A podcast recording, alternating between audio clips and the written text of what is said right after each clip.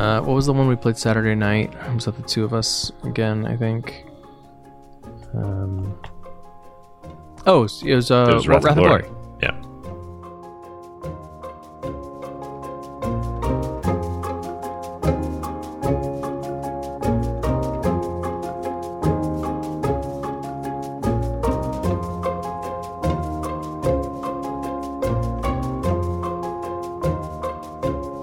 Live from the Mundangerous Multiplex in New York City, I'm your host Shane, And I'm your host, I-Hsien. and welcome to episode 193 of Total Party Thrill, a podcast for game masters and players where we discuss our campaigns in order to inspire yours.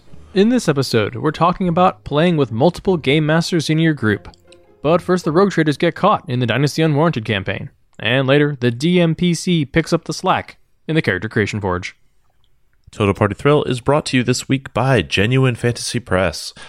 They are giving away a free version of their new book, The Compendium of Forgotten Secrets Awakening, at their website, genuinefantasypress.com. It's a book for 5th edition D&D. All the player content is included in the free version. That is 125 pages of new stuff including 34 new subclasses, 17 new warlock patrons and familiars, and over 175 new spells and invocations, along with 10 new races and dozens of campaign hooks. In total, there are 190 pages in this book, The Compendium of Forgotten Secrets Awakening. That is nearly 200 pages, Shane. That is, and that is nearly twice the content of D&D overall. And considering there's a fair amount of D&D content that is not very good, it counts as even more, I guess. wow. I'll let you figure out how to fix that and edit. Look, look, I'm looking at you, Dungeon Delver feet, okay? So, the Compendium of Forgotten Secrets Awakening is designed to work with both classic and homebrew settings, and it gives you new ideas for your world and game. There's beautiful full color artwork, and it is available internationally on hardcover on Amazon. And probably soon at Whole Foods. So, check out the Compendium of Forgotten Secrets Awakening from Genuine Fantasy Press. Inspiring adventure. So, not too long ago, Shane, uh, we went to New Jersey together on the train. Yes, we did. We went all the way to New Jersey. We crossed a whole river. You crossed two rivers. Two. Dos Rivers, yes. And we went to play games all weekend, right? Yeah. So many games, like eight different games. And like half of them weren't with you, which was also awesome. It was great.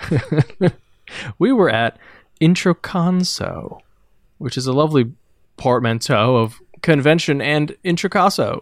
hmm Yep. So uh, James Introcaso, one of the uh, heads of our network, Don't Split the Podcast network, as well as the host of Tabletop Babble, um, and uh, you know a published uh, Wizards of the Coast D and D writer and uh, editor for all the DMs Guild adepts. I think he's a DMs Guild adept himself, and uh, connoisseur creator of the World Builder blog. I mean, the guy. The guy just does too much RPG work. Yeah, ENnie winner, James Introcaso, right? Is that I think that's Uh, ENnie winner, that's James. Introcaso. Yeah, that's right. Yeah, we were there to watch him win that ENnie. Mm-hmm. Um, yeah, uh, he and his, a bunch of his friends get together every year and uh, get together at someone's house and play a bunch of games all weekend. And we were invited this first time. It was our uh, inaugural Introcaso. Yeah, it was the first time they invited somebody who wasn't their friend. Yep, hmm and also the last time they will be doing that. exactly. Yeah. All right, so let me see. Uh, when we got there, we played Masks, hmm um, which I don't know. I think we've been clear before that like Powered by the Apocalypse is not our favorite system, and yet um, it was the game itself was a blast. Yeah, I am increasingly I hate masks, uh, except for the prompts that it provides for your characters and the team building that go into the setup. Um, I love that, and I love playing the characters I create as a result. Uh, I just don't ever want to use the system for anything ever. Um, I played a 42 year old college student from a thousand years in the future, where everything is run by Amazon Alexa and uh, Jeff Bezos, who is uh, perpetual. and I played an heiress who is the last surviving of uh, of the Kennedys, um, who Oh, that's used, dark. Who used her uh, who used her family name and wealth uh, as a superpower. She was basically Richie Rich. It was great. Well, she was doomed. So right. Uh, and then we played Mothership, which is a game where you fail a lot. As, yeah, it's like an OSR horror game in which you fail at everything you attempt to do, which turns out to not be scary and just frustrating. I would like to be able to engage with the threat uh, if I'm meant to be afraid of it. Yeah, although it was in space, so that was fun. Uh, I played Fall of Delta Green, run by Rudy Basso and written by Ken Hite. Uh, that was a lot of fun. It's Gumshoe in Vietnam with Cthulhu. Yeah. So, how did that compare for you? Um, how did that compare to Night's Black Agents? Uh, apart from like a difference in setting, it ran basically the same. So like I had a great time with it. Um, I really like. I mean, for short games, I really like that resolution resolution mechanic where it's like, hey, I want to succeed at this thing. Okay, I roll, and the GM's like, great, tell me how you do that because like you do it. You know, it, it doesn't get so granular where it's like I'm trying to climb, and so I will roll, and depending on my check is how many feet I go or whatever, right? Yeah. Yeah. Like I crit, so like I flicked a cigarette in a guy's eye and like hit a clocked another guy with a flashlight, and then like took out the second guy uh, with the backhand of the mag light. Like great, boom, we're done. I think I was doing that while you were playing what Burn Bright. I was playing a beta test of Burn Bright. How did that Uh, go? I don't know how much I can actually talk about it, um, which sucks. But Burn Bright is the um, new game, proprietary game coming out for Roll Twenty um, that is meant to be played um, through the Roll Twenty interface, like exclusively. Right? It's all built for Roll Twenty, um, and it has four lead designers, of whom James is one, uh, as well as Jim McClure, uh, Kat Cool, and Darcy Ross, um, who are all people who have made other uh, cool RPG things. Um, and it is uh it's like a far future sci-fi setting. Um, it's called Burn Bright because the galaxy is literally burning up from the edges, like kind of an inverse Big Bang.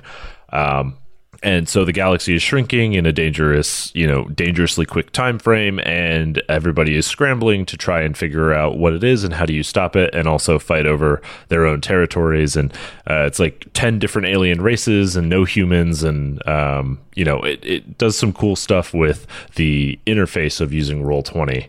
Uh, as a result, some things that you normally wouldn't really bother tracking at a table are very easy to do because it's online. All right, so maybe we'll hear a bit more about that at some indeterminate future date. Yeah, when I'm positive that I'm allowed to talk about it. Uh, I played some Harry Potter Bubble Gumshoe, which was great, even though I was a Hufflepuff, which was completely unfair. Uh, you were miscellaneous. Sure, yeah. Mm-hmm. Uh, I played I played Ten Candles, which is a game that I've been wanting to play for a long time. It's a it's a horror game in which you die at the end, um, and it's all like paste based on uh, ten literal candles um, at the table. Uh, it was another game where we failed a just disproportionate amount. Um, not because of bad mechanics, but because of bad dice luck, and uh, and it got almost like comically sad horror uh, because we were so uh, so bad. That's my favorite kind of horror. Yeah. Uh, I think also someone who was playing that set off the the smoke alarm. yes, because you burn things uh, when you when you use them. so we had to play in a slightly more uh, risky version, uh, being the second time it was run the weekend, uh, one without a smoke detector. Uh, so then we also played for the first time at the table Wrath and Glory. Yeah, how'd that go? I mean, I had a lot of d6s, and I like rolling lots of d6s. Uh, I think the game we played was fun. Um, I think I did a poor job of managing the system or, or grasping the nuance of the system. So I I'm gonna have to take another look at that before we um, really dive into it for Rogue Trader. Yeah, I think I think we yeah before we like absolutely decide that's the system that we're going to be using for Rogue Trader once we switch away from Fantasy Flight. Yeah. Um, I will say that character creation was uh, somewhat convoluted and required a spreadsheet. Um, and there wasn't a good spreadsheet available, so I had to take a bad spreadsheet that was available on the internet and fix it for myself. Hey, that's what I did with Fantasy Flight's Dark Heresy, so you know it hasn't changed. Yeah, I know. It didn't get worse. Right. So there's that. And we played, uh, I think, the best game of Blades in the Dark that I have been in thus far. Although it may have been because this was the first time we had a GM who actually knew the system and knew what they were doing. Yeah, it's, it's almost like if you read the book before you run it, you get better results. huh.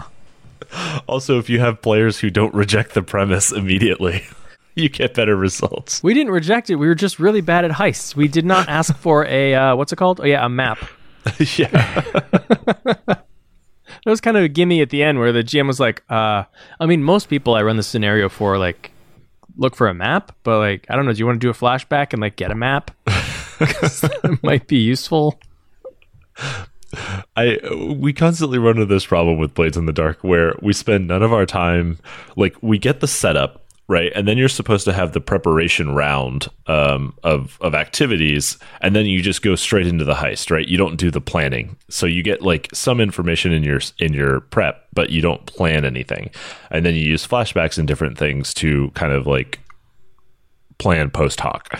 Well, invariably we waste our like planning round actions trying to learn more about the setup like the premise or like manipulate some potential outcome if we succeed on this thing and doing absolutely no work to advance the goal of actually succeeding on this heist Right. I do some research into lore. Yeah. I'm really interested in like the backstory of all this. yeah i want to know i want to I'm, I'm looking up ways that i can screw over our employer in favor of our target like that's not part of the heist Great. You're definitely getting shot later. yeah exactly All right. So, um, shout out to everybody that uh, we met. is uh, very cool, uh, hanging out, and loved playing a ton of different games with a bunch of different GMs. Highly recommended. Um, speaking of cons, uh, this is a good time to mention because there's only a few days left. Um, but the AcadeCon 2019 Kickstarter is still live uh, on Kickstarter. Uh, that is the convention hosted by the RPG Academy that I have attended uh, for the past like five years. It is November 9th through 11th in Dayton, Ohio. Um, as we're recording this, which is, I don't know, halfway through the campaign, it's practically funded. So I assume as you're listening to this, it is fully funded. Uh, and we're unlocking some cool stretch goals for uh, attendees and, and different things like that. Um, so if you would like to go or you would like to support this con, uh, the Kickstarter is a great way to do that. All right. So, speaking of Dayton, Ohio, which is basically a death world, Shane, where are we in the Dynasty Unwarranted campaign? So the Dynasty Unwarranted campaign is our Warhammer 40k Rogue Trader game, played using Dark Heresy 2nd Edition rules by Fantasy Flight Games. And on the Death World Iblis Prime, in the frontier city of Meridian, the Rogue Traders have set out to establish a colony in the name of the Holy Throne of Terra and Profit. Profit has been scarce, but warp phenomena have not been. yes. you are high above the planet on the orbital defense station known as the Watchtower, uh, and you have set about undermining the Watchtower as your competing trade partners for a visiting Kroot fleet. And per usual, per usual, you have made a proper mess of the whole affair. Uh, yeah, because Silva Lionheart, our rogue trader, uh, was trying to use her psychic powers, which she is typically very good at, but this time the dice did not cooperate. The power of the warp leaked into the room that we are in uh, and exploded all the windows and also some poor guy's head. Uh, yes, the Secretary of the Secretary of Trade Relations. Not the undersecretary, those are different things. No, yeah, the Secretary's Secretary. So that set off some alarms. yeah, windows shatter, people die, alarms ring out, guards scramble, uh, and when they get there, they find the dazed and deafened rogue traders uh, trying to play it cool. like, yeah, uh, the original plan was get in and out very quietly and then erase all traces, both uh, digital and psychic. Yes. yeah. Yeah. Whoops. so I mean, we don't really have any options here. We do submit to searches, although I think maybe the rogue trader does not because she sort of kind of has some sort of diplomatic immunity ish. Eh. We very reluctantly hand over weapons and ammo. Um, I think we are lucky that we are rogue traders because otherwise, I think it would have just been simply like thrown in the brig forever or summary execution. Yeah, they they treat you as um, something of equals, Yeah, vi- Uh. visiting nobles, I guess. right? However, like the the most uncomfortable part is when they begin asking us questions about Lil Magnus. So Lil Magnus is your strange, like obsidian black carbon fiber cylinder that you carry with you, um, roughly stool size that gives you uh, like a pseudo telepathy. Right? It's not telepathic, it's not psychic, but it basically lets you communicate. Uh, yeah, it's uh, Google Home. Yeah. Uh, which you sometimes bring with you when that's a handy ability to have. Uh, and you had intended for Lil Magnus to hack the uh, secretary's cogitator, um, but now people are asking questions. What is this strange thing? Why are you so attached to it? Why won't you let us take it into evidence with the rest of your weapons? Yeah, not cool. The rogue trader insists that the investigator returns her possession, Lil Magnus, uh, insisting that it is the stool upon which she sits. And of course, as a rogue trader, she is entitled to sit upon anything that she wants, and she has determined that this is the only thing she sits upon. So while the rest of you are undergoing question questioning from the investigators and you know using Lil Magnus to keep your story straight, uh, yeah, Lord Captain Silva Lionheart is raising a ruckus. so she refuses to submit to questioning and just complains the entire time about this indignity that the Watchtower is forcing her to sit in this inferior seating. Right. The rest of the party is playing dumb and going, uh, oh, I don't know. The rogue trader's in charge. And the rogue trader is like, this chair is terrible. Look at this ridiculousness. Is that wicker? So, frankly, tired of dealing with these ridiculous rogue traders, uh, and Silva's rant starts to lose steam. Uh, the investigator ends up leveling with her. Look, he says, we know that you and your cronies have attempted to bomb the Secretary of Trade Relations. And we'll find out where that goes next week. So, this week, we're talking about having multiple GMs in your group. This is inspired by a question from listener Nate. He says, Gents, I'd love to hear you talk about how you sort out your rotating GM setup. We trade around the GM chair, but have hit some problems with some GMs bringing down the group with lackluster performance. We want to be fair, but also need to figure out how to trade off without hurting feelings. I have a few thoughts, but wanted to hear about how you handle it before addressing it systematically as a group. Thanks. Also, it's nice that we're getting called gents, which I assume here is short for gentlemen and, and is completely inappropriate.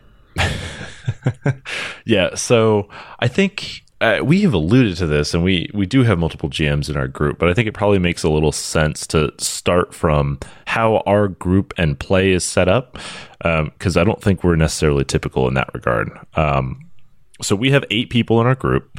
Uh, and we play pretty much every Monday night. Like that's our fixed night of the week, um, typically after work. So we usually get three to four hours of game uh, each week. So the oldest members of the group have been playing together for like 10 years now. Yeah, very nearly. Uh-huh. You've been there for what, eight? Uh, 2011. Yeah, eight eight coming on nine. Yep. Yeah, I'm I'm like I joined like five years ago during the Morning Glory campaign. It seems so much longer. and our newest member joined a couple years ago uh, for Dynasty Unwarranted. So like we've been playing together for quite some time. Yeah. Um. We definitely don't usually have like eight people at the table though. We generally require between four and five, so that's like three to four PCs for quorum. And if we don't get that, then we either reschedule for a different day that week or we cancel that week. And then, of the eight players in our group, uh, five of them have GM'd extensively. Four of them have run long term campaigns, like over 20 sessions for this group. And everyone in the group has GM'd for this group at least one time. Um, I, I think probably at least like three or four times, actually. Yeah. Um, and, and we had, you know, I mean, we had some people who first time GMing was for our group. So. Right. All right, so our weekly games, uh, we do rotate, uh, but we don't like rotate out each week. What we do is we typically run a single campaign at a time in four to six month blocks. So when Morning Glory first started, for example, I would run it for about six months straight every single week. Uh, and then, you know, we cover this in our burnout episode. Like you get tired, um, or it's just difficult to like keep that going all the time. Uh, you forever GMs absolutely know about this. Uh, so then we just swap out. We like hit the end of an arc, and then someone else comes in and uh, like runs a different arc of a completely different game. Yeah, it doesn't always work out that way. It's not like we've got it planned like cool, you're going to run until April 15th, you know, and then on April 22nd we'll run um like this person will run, right? And we know that for months in advance. Like a lot of times what happens is like either the arc ends and it feels like a natural stopping point or the GM is starting to get burned out or, you know, has something going on at work or at home or whatever that's like making it difficult to continue GMing for a while or or just, you know, somebody else is like, "Look, I- have been waiting. I really want to run this thing. Like, can we wrap this up?" Um, so like, you know, it's not quite as fixed. We don't know what we're playing six months from now. Right, but you know, someone will be like, "Hey, how much longer do you think this arc will be? Like three weeks, ten weeks?" You give people an idea, and then everyone can sort of like in their heads have an idea or start negotiating with the group about like what it is that we want to do afterward. Yeah, and I mean, you know, we've got a few few games running, so it's typically one of those. And whoever wants to, whoever's ready to go next, right? If it's going to be Dark Sun or Birthright or Rogue Trader or Eberron or whatever, right? Like we'll we'll kind of sort out what that's going to be, and if if we can't kind of come to a consensus of who's ready and and who's got the most interest, then we usually just put it to a vote. Yeah, but almost always it's like other people being like, "Oh no, we like." You'll be like, oh, "I can't go back to Rogue Trader yet. Like we're not ready yet," or or like I'm super busy. Like do something else first, and like Right. someone will be like, "Yeah, yeah, I can step up. Like I'll do Dark Sun for four months or whatever." Right. Yep. That's so that's our standard. And then each week, you know, there's always some some variability, right? Because you can't run that campaign obviously unless you have that GM present. So if we have a week where the GM can't make it, we typically don't cancel, we'll just switch games for that week. So we'll interrupt our long-running campaign with something else. Yeah, so like right now I am running every week our second Eberron campaign that sort of takes place in the same timeline as Morning Glory. But I know that in a couple of weeks I have to miss a Monday, so like I've already sort of thrown that out there like, hey, someone prep a one shot or something like that cuz like I won't be around. Yeah. And you know, this gives us a chance to like stretch our legs with different games, you know, like you could just do a quick one shot with old characters or you know do completely new one shot with a whole new system Yeah, a system has almost no consideration on what's going next, except that if nobody likes the system, we find a new system to run the game in. I think also it is important to note that we have few games that usually run in the same system. Like Eberron and Dark Sun are both fifth edition, but you know we've played multiple Fantasy Flights or um, uh, Rogue Trader uh, is like not even D twenty based at all. So this kind of gives us this this sort of you know occasional like off week kind of gives us a chance to try new systems or you know if somebody has just bought a game or kickstarted a game or more likely a kickstarter finally like sent out its product um, you know stuff like that that's a chance for us to use the, these kind of weeks to not derail the campaign that we're running in but still get some new stuff to the table Yeah, and it's good to be able to like sort of completely switch gears so that you don't get things confused. Like you don't usually fill in with another 5e game. We do something that we don't play a lot of like Eclipse Phase or Blades in the Dark or Dungeon World. Yeah, and, and actually we have some like sort of secondary like off campaigns that we default to sometimes. Like uh, we ran Dungeon World kind of alongside Morning Glory, and every time that you couldn't run, um, we would just pick up Dungeon World because that was helpfully you know low prep. Um, Eclipse Phase was another campaign that sort of existed uh, on the fringes or in between other campaigns. And Dark Heresy actually started off as um, like a, an in between game that eventually got spun out into a full campaign. Yeah, like it was, oh, Dark Heresy, this new system. I bought it at Gen Con. I would like to run it now. it's like, cool. Actually, this is great. 40k role playing is dumb and fun. we should make a campaign out of this, Jim. Go do it. And then a couple times a year we'll do like a long session on like a Friday or on a like a holiday when everyone has off or like a, a long weekend.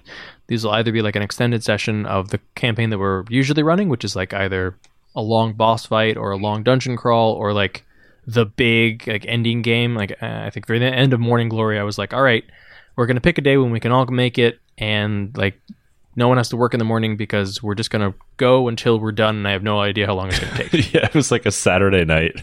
it was like on a long weekend. It's like we game as long as we have to. yeah, I I am not making this easy. I'm not pulling any punches, and you guys are definitely gonna complain and try to bargain your way out of this. Fine, Right. spend as long as you want with that. but bring your own whiskey. You know, and then every once in a while we'll do like a special one shot, or you know, someone will have an idea for like a, a game that doesn't affect canon, where it's like, hey, just bring whatever character, or or like here's a here's an Elseworlds or like alternate universe game that I want to try. Yep.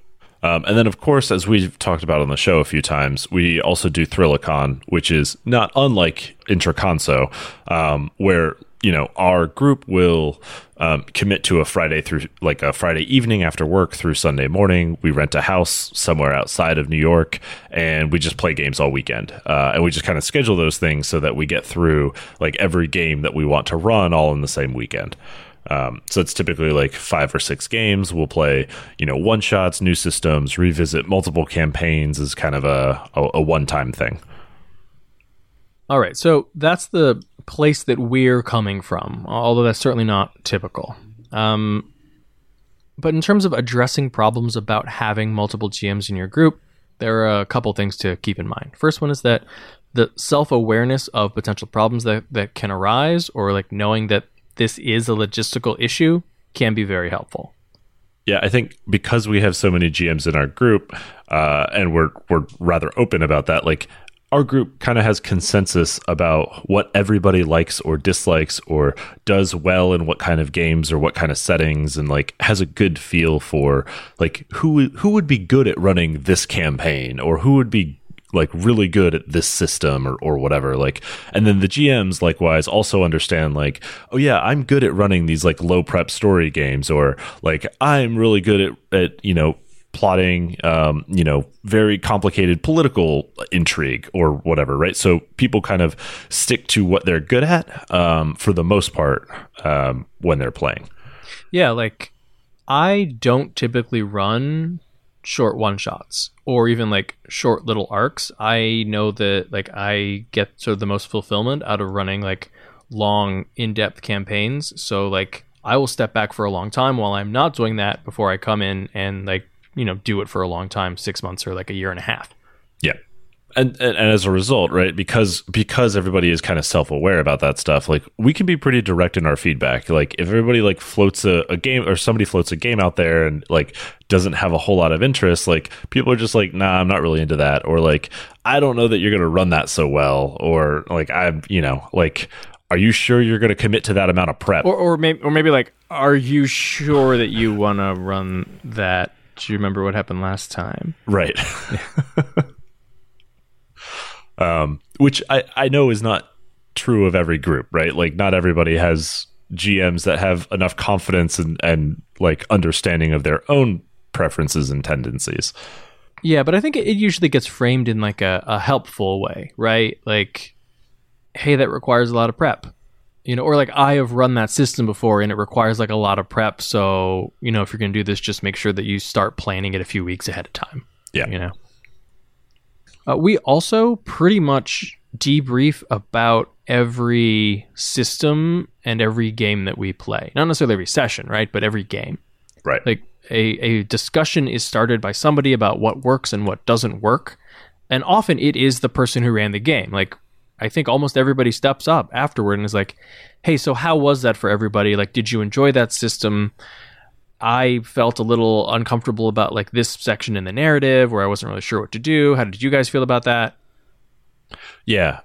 And and I think like if your group doesn't do that, right, the best place to start that like pattern and, and that behavior is to start with your own game right? So like stop everybody and ask pointed questions like how did you feel about this thing that i did? Or like i had fun with this. What did you guys think about it? Or like i really hated this part of it and i was struggling through it. What did you guys feel? Like did that come across right? So you ask for the pointed and and frankly sometimes difficult feedback for yourself so that when you're trying to like give the hard advice to other people around the table, you've already kind of taken your licks.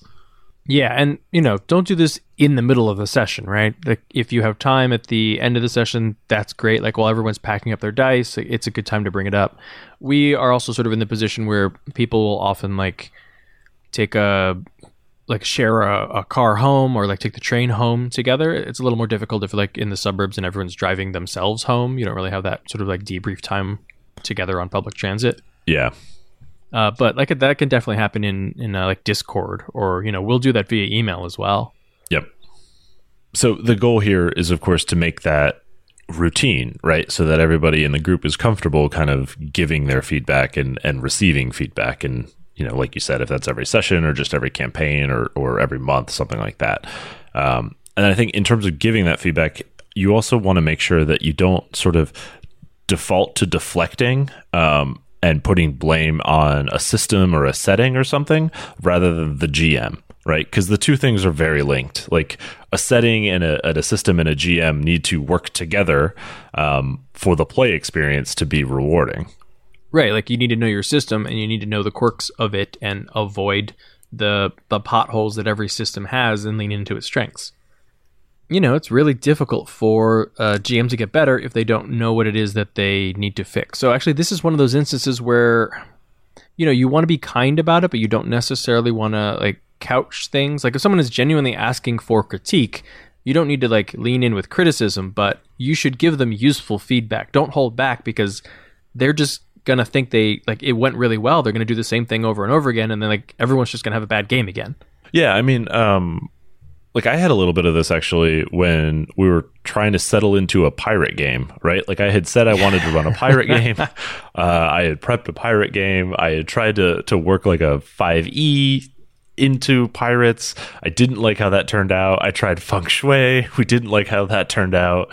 Like it, it was all kind of a combination of systems and settings, right? Like coming uh, or sorry, system and GM like coming together and like either me not running things well or the system's not working. But like nobody pulled any punches that like feng shui was not going to be the next game that I ran, right? Like, yeah, like, it was helpful that you sort of like opened up with like, guys, I really did not like that session. I had no fun with that. Uh, did anyone else enjoy that? And we were like, well no. the story was interesting. Right, exactly. like, I liked making my character's backstory. Huh? Right. I feel like we had a good start, but then we played the game. and like, you know, that um that trial and error eventually led to Rogue Trader, which we all enjoy.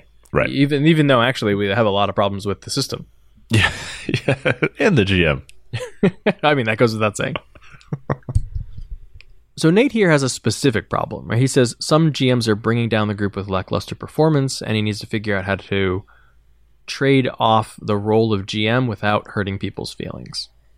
So I think the first question that comes to mind uh, when I hear that problem, right, is does everybody actually agree that there are one or two GMs who aren't cutting it, right? Like, is is the is there a group consensus that like certain GMs like aren't really enjoyed um, because you're going to run into a huge problem if there's not right? So like if everybody is in agree you know seven people agree that one person is not very good well that's a different conversation than two people don't like this gm and three people don't like this gm and those two gms really don't like this third gm and like in that case, you probably need to have more of a roundtable discussion and figure out exactly like what is it that you guys enjoy about certain GMs and what is it that you struggle with about other GMs and what it's like.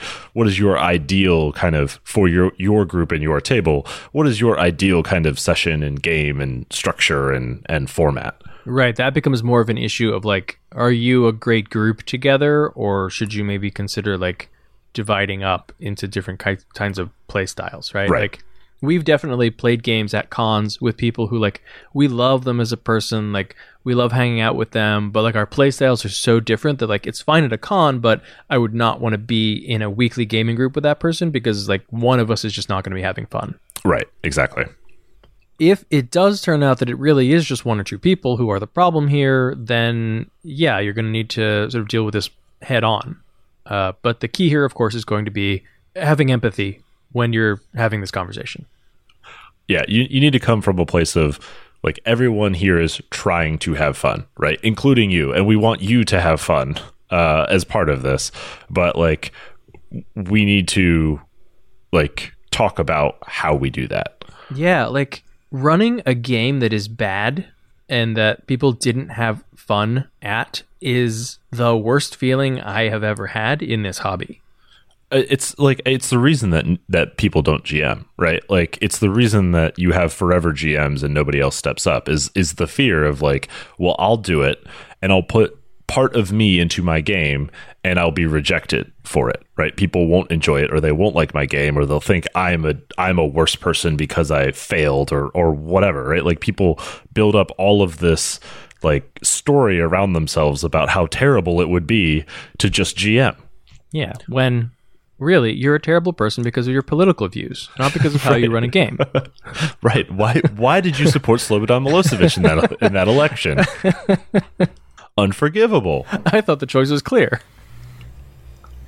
So, I I mean, one, like we've talked about this before, like if you ran a bad game or people are telling you that like they didn't really enjoy that particular session, all right, like everyone has run bad games and everyone starts off as a bad GM. Like you just do. Like I have been a terrible GM and I I've told the story before about like one of the first games I ever run, ran was so awful that I was gently asked to like just end it and like you know just tell them how it ends so we can move on to literally anything else and i appreciated that i didn't want to do six more weeks of that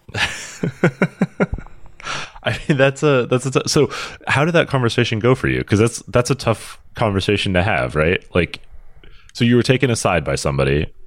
uh no it was like it was like at the table and they were like hey dude like we were packing up like after one and they were like hey dude uh so we were thinking maybe you could just tell us how this ends and then uh and they pointed to like a, another guy and was like and like he was thinking maybe he'll run like start running a, a different campaign and i was like oh all right i mean that kind of solves that all right. I mean like i felt bad right? Yeah. like it wasn't a good feeling. But at the same time it i mean i've been playing for, with these guys for like two years. So you know we had like a good rapport. Like you know i knew that they weren't you know trying to be crappy about it at all. And it was a bit of a relief actually for me to be like oh this wasn't working. Okay. Like i got the sense that it wasn't working but like now i have proof and now i can do it differently Right. right. and like start over without having to like salvage a terrible game So, is there a way that they could have shared that with you that would have like felt less personally bad? Uh, I, I mean, I think the the criticism is never going to be easy, right? But I mean, I guess someone could have messaged me directly and let me know ahead of time. Um, like yeah, someone taking me aside. I think. I think in a lot of groups you have like the person who brought you in, or like the the person that you're like actual real life friends Like with. the, the sponsor. yeah, exactly. that is probably the person who like should do the approach. It helped that like everyone was good natured about it. Like nobody thought I was a bad GM. They just weren't into this particular game that I was running, and then like they were fine when I wanted to run another game later and try it differently. Yeah. So so that's that's interesting because I think that's actually the most important thing is like when you deliver the hard feedback and and when you try to do that like with empathy um you have to put your money where your mouth is on the sort of the point of view where like I want you to be better like I you know like I am I'm saying this because I believe it but I also think like this is the end of this conversation right like this is like I would I would like for you to become better at this like that means you have to give the GM a chance right like you can't say like hey like sorry but your campaigns suck and we're never going to play with you again. Like you're a player now, right? Like that's not really a fair thing to do to somebody. Um, at least not somebody that you would want to be your friend and continue being a part of your group, right? So I think it's important, like if you're going to offer constructive criticism to somebody, you have to also offer them a chance to apply it and learn, and you know, like show that they are also growing in the process, right? So I think you have to set aside time to continue to let GMs try.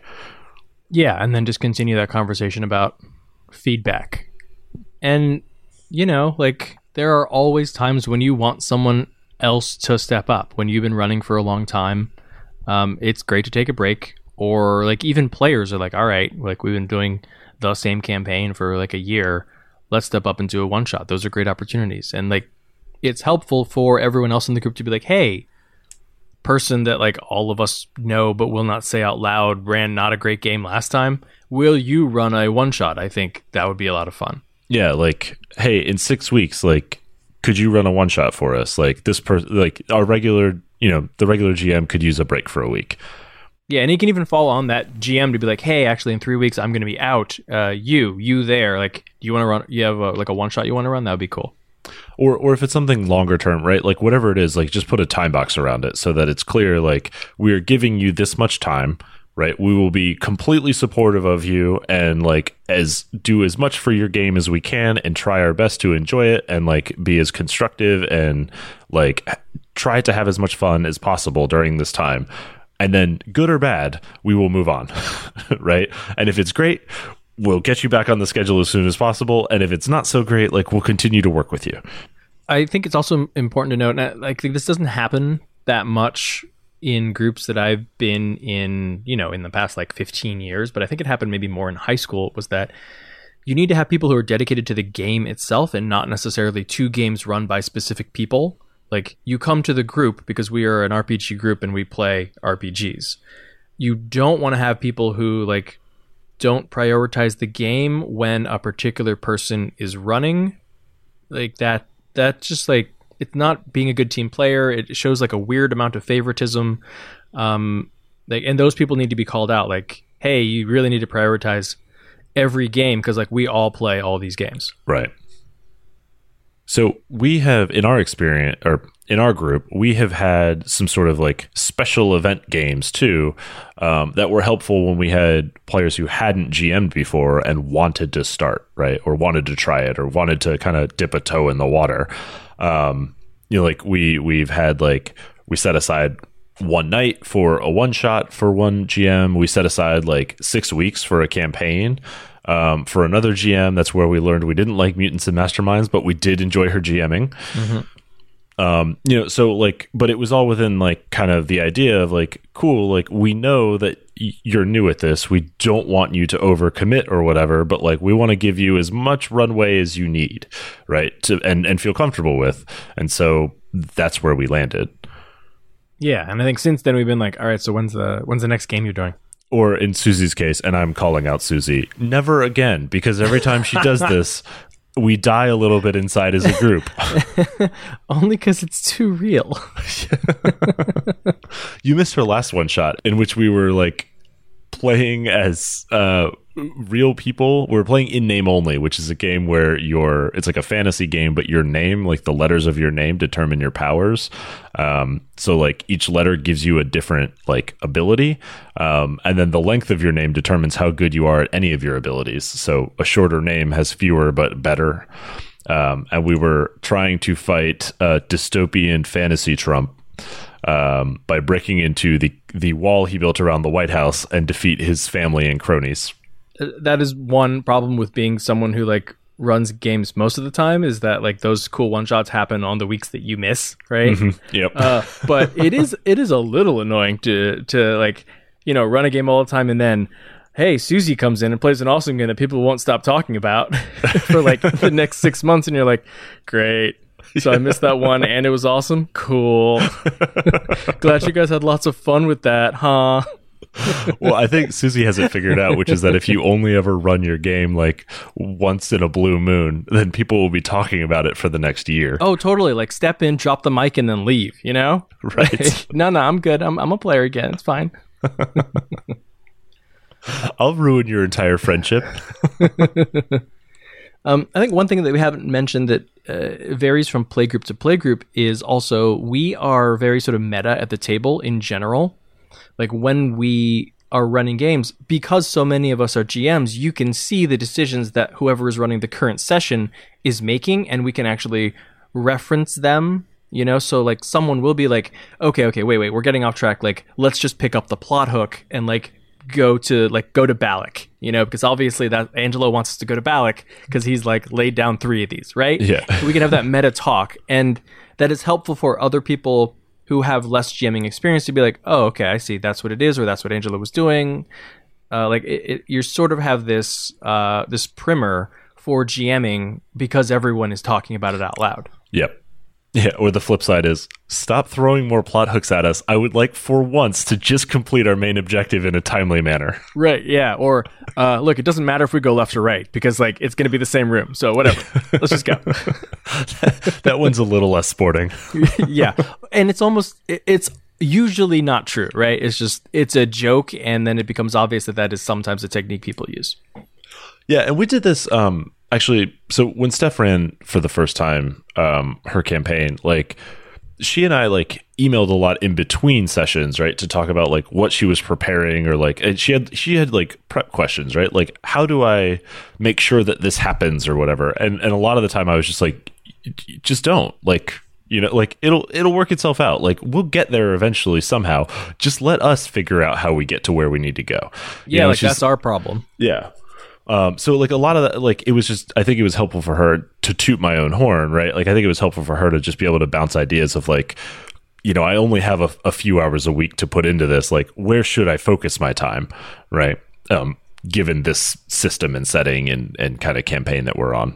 Yeah, I I think one thing that does happen sometimes is you get the GMs in the group if you don't have a ton of them start having conversations about running games, you know, and they get meta about it. Make sure that that is happening sometimes out in the open so that everyone can get involved in it and that everyone can, you know, not only give input but can also learn from those conversations. Yeah. So one thing that we haven't talked about, and wasn't really part of this question, but kind of bears mentioning when you talk about multiple GMs, is the idea of having multiple GMs in the same game, which is sometimes the village bicycle, right? Like each week, a different person gets on the bicycle and rides it.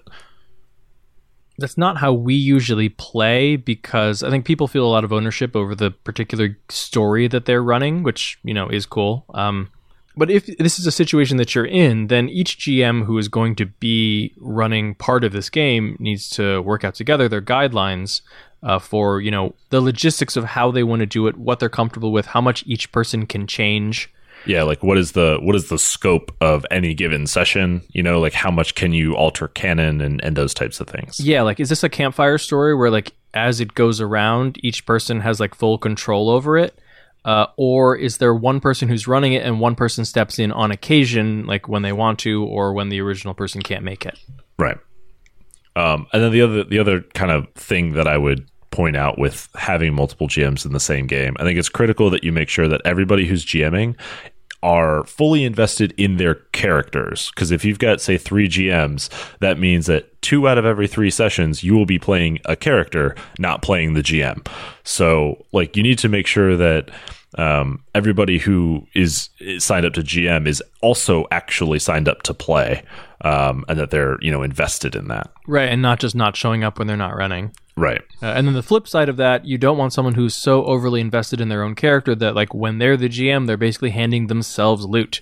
Or Yeah. you have two GMs who are handing each other loot. Right. I guess I guess I always forget about those things we used to do in high school. Yeah, ex- exactly. Like all of those just boil down to like these are people problems and not like game or, or like technique problems. right. Right. So I, I, to to wrap this up, I mean, I think like I don't know that we have the the most scalable model for how to structure your group, given that we have basically eight GMs in our group, um, and we we just find time times to pass the baton. But um, you know, I, I think this is a kind of a common thing, right? Is if you have one GM, there's maybe somebody who wants to try it, um, or if you have a couple, there's there's a third person or something like that, or a new person comes in. So, um, you know, it's good to like I think just have more conversations about how games are run with the people who are playing them, so that you can have an open forum to discuss this and grow. Yeah, and if you are in a game where there's only one GM, like, consider initiating other ones because it's going to make everybody's life easier. Uh, it's going to grow the hobby, and it honestly makes things a, a lot more fun. It's it's it gets lonely if you're the only person who ever runs a game. Yeah, my recommendation is one host, multiple GMs. All right, do you hear that, I-Hsien? Uh, that is the mewling of baby GMs. Uh, we have slowly breeding them in this vat to be the perfect GM.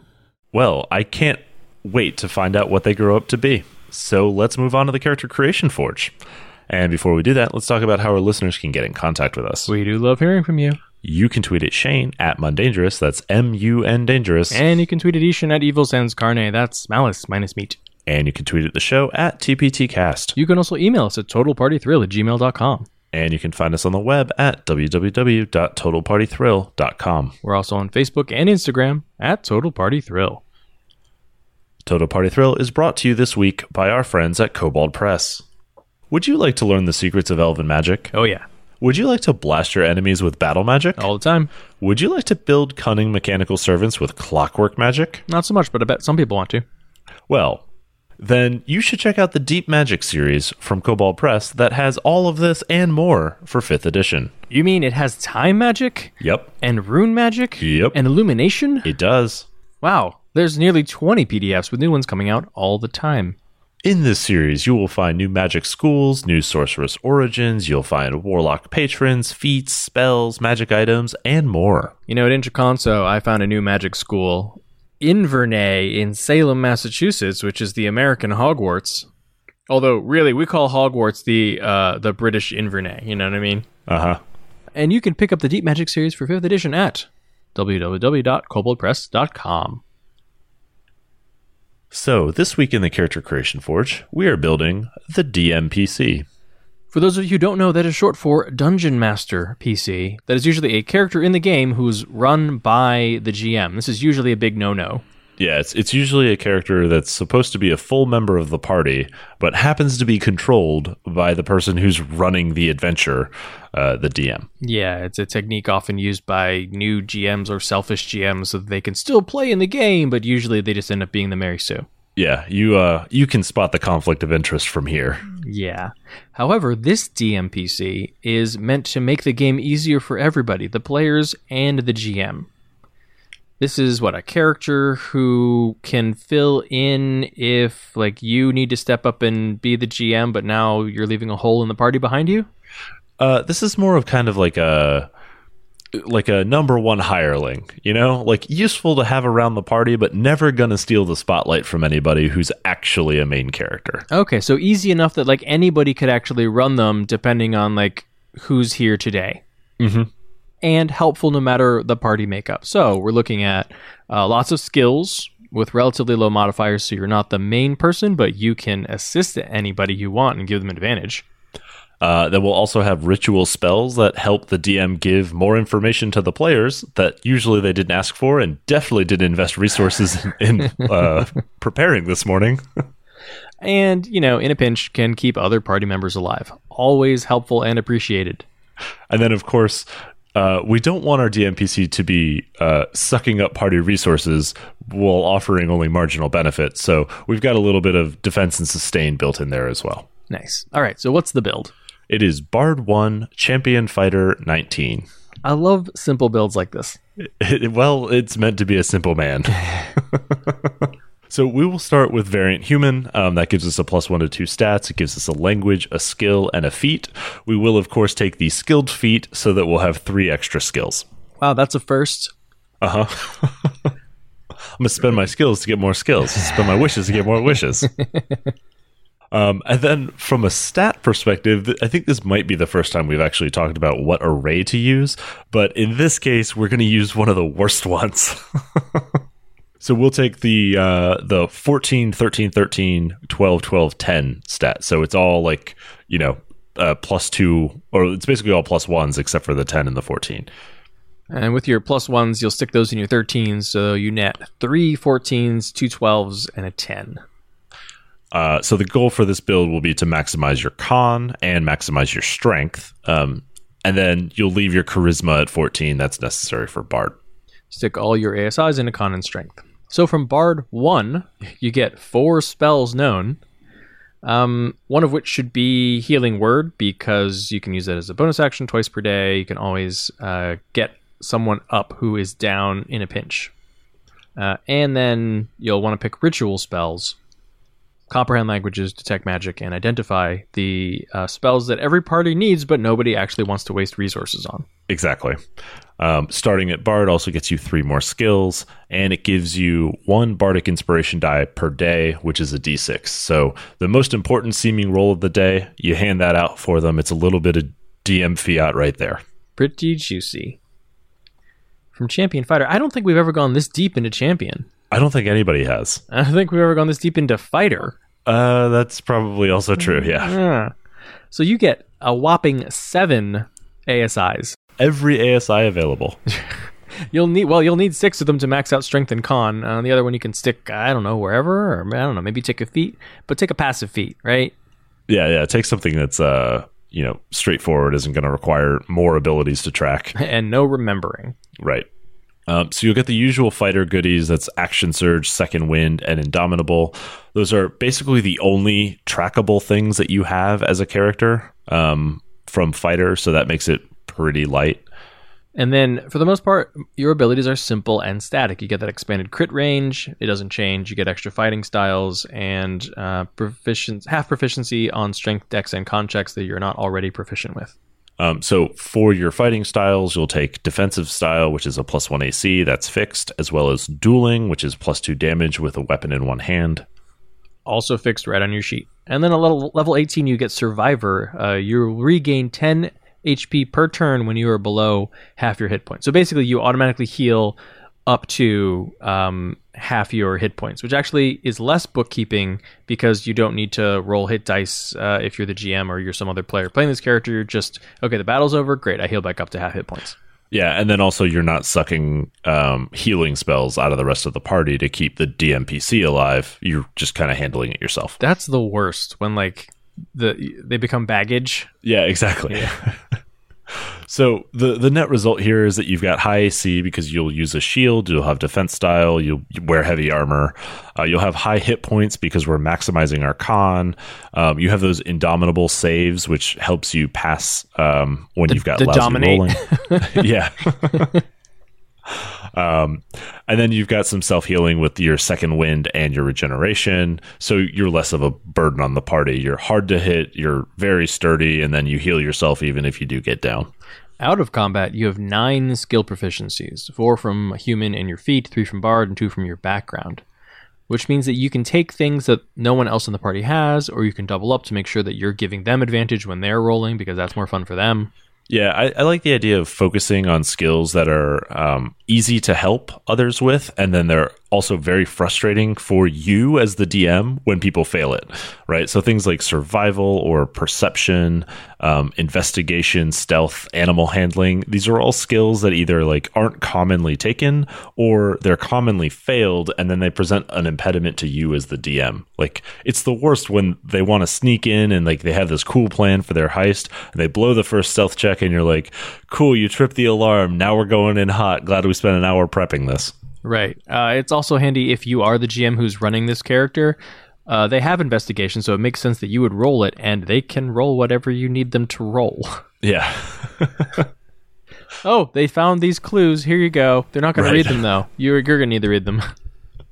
Um, and then the other the other thing that is nice to have a helper are uh, religion and nature specifically because druids and clerics don't typically get high intelligence um, to go along with often taking those as proficiencies. So you can always offer them advantage by helping, right? Which is just discussing. Um, but then the druid or cleric character will be making those rolls themselves. Yeah. Do you have that player in the party who took those skills for RP reasons, but they're terrible at them? Um, all of my characters. Great, give them a little bit of help. So for leveling order, just start out Bard here to get the the skills, and then straight through Fighter to 19. All right, so Shane, who is your DMPC? Uh, my DMPC is in love with one of the other characters. He is just a, a simple lapdog who uh, f- would follow him around uh, regardless of where he went. Uh, it is an unrequited love, and it will likely never be requited, and that's okay. Because uh, you know, like it's the kind of true love that just makes you want to make sure that person is safe. Yeah. Uh, also, I'm the GM, and I don't want to roleplay that uh, romance with this player, so. So in my backstory, I declared it was unrequited. How about your DMPC? My DMPC is uh, that character that everyone uh, wants to avoid playing when the GM says that uh, this game is going to be one noble and uh, the rest of their retinue. You're the retinue? yeah, exactly. The retinue, where you're like, oh, great, the noble is going to make the decisions, and then like I will have no agency in this. So my DMPC is uh, the life ward or the um, sycophantic servant of one of the other characters uh, in the party. However, uh, in order to be the best life ward or servant, they uh, have basically decided to consider the entire party as the person that they are protecting. Because, of course, if in case they are ever um, killed in the, the line of duty, which is, of course, a noble, wonderful way to go, she wants to know that uh, her ward will still be protected uh, by the others by keeping everybody alive and happy and together like a great team. Rah, rah, rah. It's always good to put like a warranty on your life ward. They're insured. It's fine. It, it scratches all over them. Oh boy. All right. Before we wrap up, let's take a moment to thank our Patreon supporters. Yeah, your support is what makes it possible for us to keep doing this show every single week. So if you'd like to learn more, you can check out our rewards at patreon.com slash total party thrill. And thanks to some patrons, we are officially opening up our Discord to everybody. Uh, previously, it was only used by our group to organize some of our own activities, but we are instead going to open up the TPT Discord so that any listener or patron uh, is welcome to come in, discuss uh, amongst yourselves and with us, um, you know, what's going on in our campaigns or how to use some of uh, the different things that we've created on the show or, or, you know, discuss Character Creation Forge or yell at us for things that we got wrong or um, whatever it might be. So um, check that out. There's a link in the show notes. I don't know what Discord links look like, but I assume a bunch of random strings of letters and numbers. So uh, you'll have to click the link. I'm very excited for actually writing messages. It feels a lot more like texting because I hate social media. Perfect. You can also leave us a five star review on iTunes, and if you do that, we'll read it on the air. Like this one. This is Top Notch RPG Podcast by Lawyer Jeff. The hosts are brilliantly entertaining, and all of the content is of the highest quality. The consistent release schedule and informative segments are a welcome sight in my podcast feed. If you want S tier knowledge about storytelling and system mastery, then click subscribe and download. I think S tier is good. S tier is good. I had to look up what this was originally from. Even though I have described things as S tier, I didn't know what it came from. Is it anime? I think it's anime. I, I- think it's just a like a, a video game culture thing in more broadly. Uh, I've seen it uh, on the Who Would Win subreddit a lot to describe like very highly ranked superheroes who would beat other superheroes. I remember it in some of the racing games that were at Dave and Buster's and various arcades growing up. Uh, like they would rank you like based on your performance in the game, and S was higher than A, and that didn't make any sense to me as an American who got an A on his grades as the best possible grade. Oh, I would have loved to have gotten an S or an S plus. That would have been great. Yeah. And also now I wanted to go to Dave and Buster's. okay, great. Well. Be- before we head to Dave and Buster's, what do we have planned for next week's episode? We're talking about sowing plot seeds. And in the Character Creation Forge? We're building the human cannonball. Well, that's it for episode 193 of Total Party Thrill. I hope we lived up to our name, but either way, I'm Shane. And I'm I-Hsien. Thanks for listening.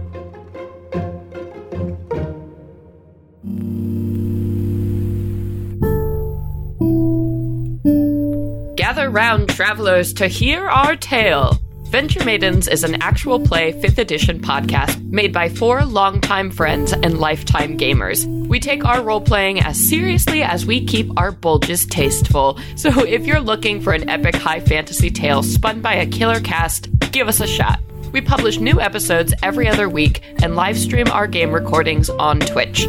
Now get on out there and download Venture Maidens wherever podcasts are free.